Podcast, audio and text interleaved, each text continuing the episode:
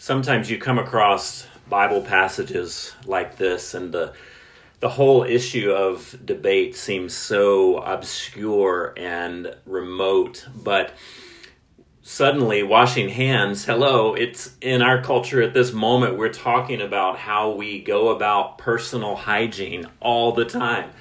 There's suddenly pictures and rules and regulations about how to wash our hands and for how long it used to be someone if you saw it used to be that if you saw someone uh, using the facilities and then not washing their hands afterwards you just thought ew.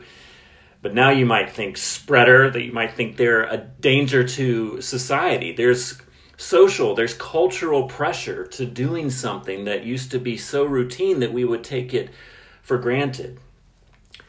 Now jesus is confronted by the Pharisees over this practice of his disciples not washing their hands before a meal. But this had nothing whatsoever to do with germs and good hygiene. It was about religious hygiene, about symbolic religious practice. The law of Moses had devoted a great deal of attention to these matters. Lots of things from normal bodily fluids to sex, from touching a dead body to mixing threads, could make one ritually unclean, unclean and therefore barred from temple worship. Now, it's important to note that the state of uncleanness was not the same as sinfulness. One could be ritually unclean just in the normal course of life, and the prescription wasn't repentance, but it was ritual cleansing. And the, this confrontation is because the Pharisees used these rules to construct an entire system of ritual piety that was sort of stacked on top of the Old Testament scriptures. And guess who was on top of the piety scale? It was them and their cohorts. But Jesus is saying that that piety which is uncoupled what has been uncoupled from the very religion that it presumed to serve and uphold. And mark tells us that they had come to jerusalem for two reasons. One is that these guys were the big cheeses. They were in from the capital to check in on jesus. And secondly that they care enough about this issue, that they are invested upon preserving this practice so much that they will travel to go out of their way to find Jesus, to correct him, and also to quell this little insurrection. We see in verse 3 that it was the tradition of the elders that they were concerned about. This wasn't something that was taught in Torah, the law of Moses. The Mosaic Law had nothing to say about ordinary people washing their hands before eating bread. These things were added later, and yet taken as seriously as if the command had come from the very mouth of God. And so, according to these religious gatekeepers, Jesus was breaking with tradition, with heritage. He was, in our terms, a dangerous liberal. But Jesus, you see, is being liberal in a sense that is is very unfamiliar to us because he's actually trying to protect the authority of scripture from being undermined by those that would add rules on top of it and obscure not only the message but they would set themselves up as the most pious. And it gave them a perch from which to look down on the sort of hoi polloi that did not abide fully by these things. They were defining what it means to be a Jew, or that is faithful to God, by certain practices that were kept very scrupulously. And those rules had become uh, had come to be seen as sort of the apex of piety. And so he's accusing the most committed, the most robust defenders of Orthodox tradition of elevating their own cultural traditions above the authority of Scripture and of God. the Pharisees accused Jesus of breaking this tradition, this great heritage, which at this point had accumulated over hundreds of years. But he says to them, in response, he says to this hand washing crowd in town from Jerusalem that they are, in fact, the hypocrites. And oh, by the way, also parent abusers. That that's pretty tough thing to say. Jesus isn't always meek and mild and nice. These people had scrupulously guarded their ritual piety while at the same time violating one of the most fundamental social concerns in all of Scripture, and that is the care for one's family and neighbor, in this case, their parents. Now, this is a very complicated accusation. But in the ancient world, caring for one's parents was an irrevocable duty. And here, what we see is that many people were getting around that duty by devoting money or property to God, sort of putting it in escrow where they could still oversee it and they could sort of access it in some circumstances, but their parents could not lay claim to it if the parents were ever in need, the, the son could say, Well, I'd, I'd love to help you, mom and dad, but that money is devoted to God. It's Corban. Their religious practices were detailed, they were exacting, they were demanding. And yet Jesus says they're hypocritical because they had put their pious rules above caring for people. And it takes a reformer, it takes a radical to call them on it. Jesus, you see, is committed to the deeper truth of what the tradition was meant to point to. And he is a radical as it concerns contemporary religious practice because he's willing to call all of that in question, no matter how sacred it feels to those who practice it. And he's saying, in essence, that we can't be holy, no matter how scrupulous and pious, without a heart that is also devoted to God and is committed to the good of other people. Jesus called the crowd, verse 10, to him and said, Listen and understand. What goes into someone's mouth does not defile them, but what comes out of their mouth, that is what defiles them. That the source of real uncleanness isn't found in food. The source of unholiness in someone's life isn't found in what we eat or what we drink or what goes into the body. It simply passes through the body. Where holiness is found, where real devotion is found, is in qualities that are lodged deep within the heart. It's our fundamental orientation to life.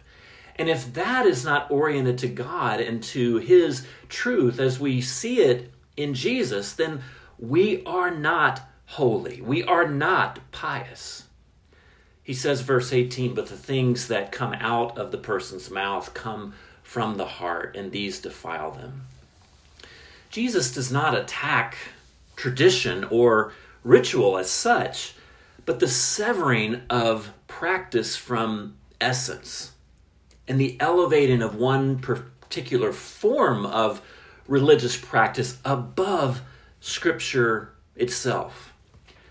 Now it's interesting because I think if as we think in our sort of binary political cultural categories, if we can use these for just a moment, we see in Jesus the, the best instincts of what we would call conservatism. He is a prophet who calls people back to something very ancient, something old and practiced. He calls people back to the ancient meaning of the scriptures. But he does so in ways that reflect the best instincts of what we would typically label as liberalism or progressivism because he comes to he comes into a very rigid spiritual context, which turned into a regime of, of surveillance, always looking for people to excommunicate. And he announces the displacement of that kingdom by the kingdom of God. And he, he comes expressing a spirituality of the heart rather than a vacuous pietism. He comes to fulfill Old Testament hopes in a way that no one expected and most rejected. In him, the distinctions between Jew and Gentile are collapsed and they fall away, as do the easy distinctions between clean and unclean. Your practice can't be holy, he says, if it indemnifies you from following the more fundamental, the most basic issues of social concerns in Scripture. If it is, in fact, unjust to neighbor, then you are not holy.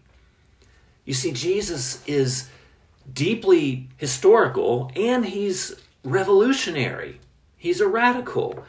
And if if you look back through the Old Testament scriptures and you, you comb through for what it says about Messiah, what it says about the kingdom of God, the type of kingdom that God wants to establish through Messiah, then Jesus' ministry, his, his life, it demonstrates remarkable coherence with and continu- continuity with Scripture. Anytime that we find that our preferred ism easily maps on to Jesus, we should question it. Anytime we think our political, our cultural identity is comprehensively affirmed by Scripture, it is likely undermining it rather than affirming it. It's likely undermining God's authority in our lives. South African theologian Robert Vosloo has written extensively about the South African church's response to apartheid. Now, the, the church there is largely Dutch Reform, which, by the way, is the tradition that our denomination, the RCA, uh, is, is rooted in. And he comments that there were uh, theologians in Dutch South Africa that critiqued and supported racial segregation, both claiming to be heirs of the Reformed tradition, both claiming to be properly exegeting and applying the scripture. And this is similar if we look into our, our own history as Americans, where the American church was very divided on the issue of slavery and later Jim Crow and civil rights and on down to Black Lives Matter both sides claiming that they are rooting their affirmation or their resistance in the Bible. Now, Vosloo says in his context, this is so interesting, he, that it wasn't a radical new school of thought that broke the stranglehold. It was an ability to go back to Scripture to find a more foundational insight. And he says this what ultimately won the day, by which he means the church turning decidedly against apartheid, what ultimately won the day wasn't anything novel or supplemental. It was a fuller appropriation of the foundational themes in Scripture applied in a new context. But in that context, it was a kind of radicalism a willingness to question the racial segregation of the status quo that was actually conserving the true meaning of Scripture. It's kind of a difficult sentence to follow, but he says that it was a kind of radicalism that actually conserved the true meaning of Scripture. Do you see how that kind of collapses our binary ways of looking at scripture and it collapses any any way that we are fully committed to one ism and think that it is conflated or coterminous with biblical spirituality. What was going on in Dutch South Africa, what was going on in, in Jesus' day, is that he, he was applying tradition. He was staying rooted in tradition, but applying it in a new context. Something had changed. Jesus is both historically orthodox and yet he embraced change and applying the deep truths of Scripture in a new context. It was a, a sort of radicalism or liberalism that conserves the ancient meaning. Meaning, sorry. These uh, South African theologians and Jesus utilizes, in other words, the, the conservative insight of staying rooted in something that is fixed, something that is ancient, something that is time tested, and yet use the liberal insight or a, a tolerance, a comfortableness with change that allows them to recognize the defects in current practice or in our current system and moves toward a hoped for future, even if it undermines religious and social stability for a time. I don't think we have to try too hard to imagine that sort of same conflict that is taking taking place right now as we consider the social change that is happening around, happening around us, especially the social change that many are putting their finger on, is necessary in the Black Lives Matter movement. That we could also find some discontinuity, but some deep continuity to the interest of justice in the Bible. Now, let me just kind of turn the corner just a little bit as we conclude, because as I mentioned, we are part of the Reformed Church of America. That that is our doctrinal identity. That is Reformed. It's a it's a denominational identity. It's also a, a theological identity, but it's not doctrinal self congratulations. It is an attempt to link ourselves, and I'm talking here about in town as well as those who belong to in town, to link ourselves in a modern context with something that is very old, that we're not making this all up as we go along, but we are we are rooted, we are linked to the Reformation's emphasis on the authority of the Bible, the sovereignty and the power and the holiness of God.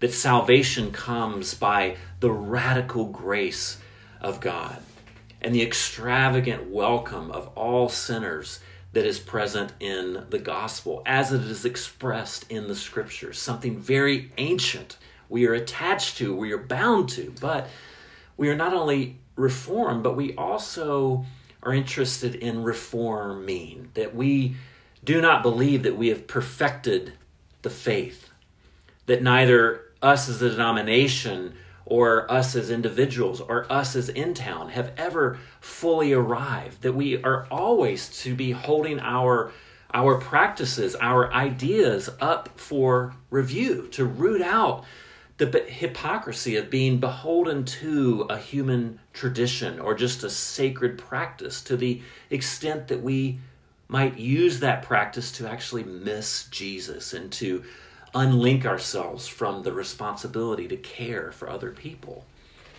If we are never surprised by Jesus, if we're never challenged by the Bible to inspect our own isms, to inspect our own practice, we're never having to revise tradition, then the chances are our faith is rooted in something other than Jesus' work in His Word. The gospel, friend, says to the conservative among us, or the conservative instinct within us, that the problem in our world, it isn't out there with other people. It is possessed, it's not possessed wholly by some other group by which we triangulate our own sense of righteousness. There may be some groups out there that we need to critique, that we need to resist because they're not good for the world. But the problem with my own internal world, my problem as it relates to being right with God, is not out there. It is internal.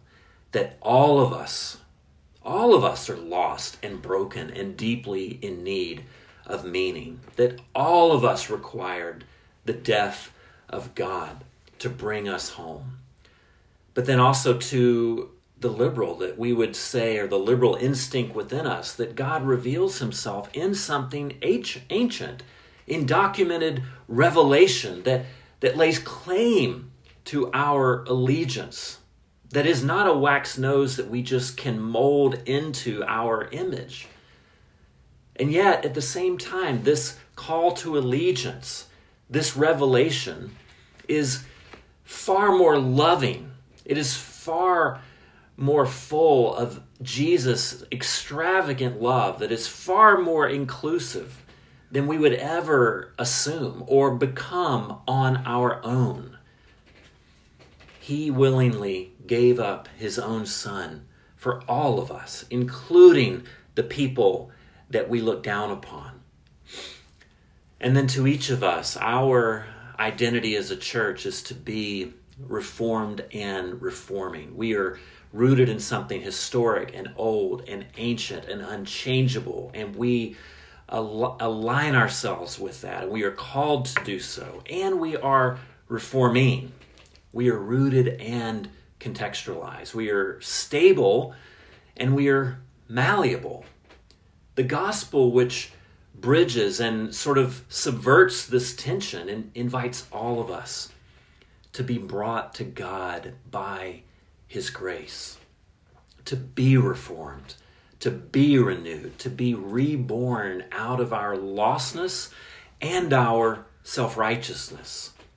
That we are to be persons in a church that is constantly mining the depths of the gospel, that is constantly putting itself under the gaze of the immensity of God's love for us personally which actually pushes us out of our echo chambers, which actually causes us to question our sacred cows, our ideological self confidence, and root ourselves actively in the restorative, powerful love of God that turns us outward into service to our neighbor and to our world.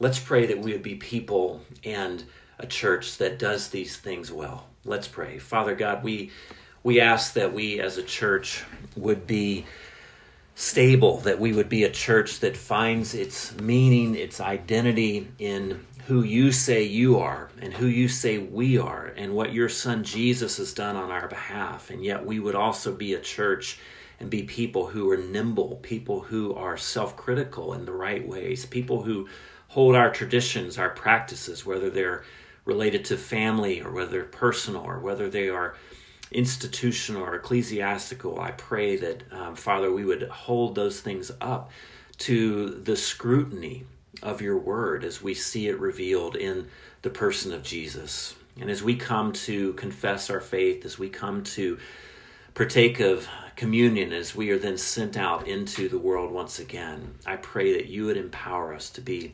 people who find our lives and find our loves in the gospel. And we pray in the Son of in your Son Jesus' name. Amen.